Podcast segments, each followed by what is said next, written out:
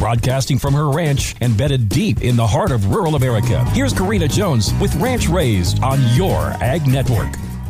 It seems that grocery store shopping has become a rather daunting topic among most American households. I certainly have noticed the increase in costs, which have led to decisions to just skip some choices. I have become more intentional about meal planning and basing those meals around what I have in my freezer and pantry. There are some aisles that I pay no attention to because I work hard to provide my family with those items at home. It seems that the last few days my social media feed has been abuzz with news that there are empty shelves where cartons of eggs should be. Maybe this is an isolated issue to big box chains here in Nebraska, or maybe it's being seen elsewhere. This is not a new supply chain issue. In the last few years, I have watched as local egg producers have served the needs of their communities. Last spring, I noticed eggs in my local grocery store were upwards of 5 to $6 a dozen, yet the locals kept their prices steady and didn't jump on the opportunity to increase. So maybe, just maybe, the corporate supply chain model isn't the most reliable. We've been told for decades that consolidation in the food supply chain was the efficient way to go. But how do you measure efficiency when store shelves are empty? While I may not get to take my kids on fancy vacations because we always have chores to do, at least I have dozens of eggs at the ready, a freezer full of home raised meat, and a pantry full of home canned goodness. And it's looking like that might be worth more than fancy cars and trips to Disney at this point.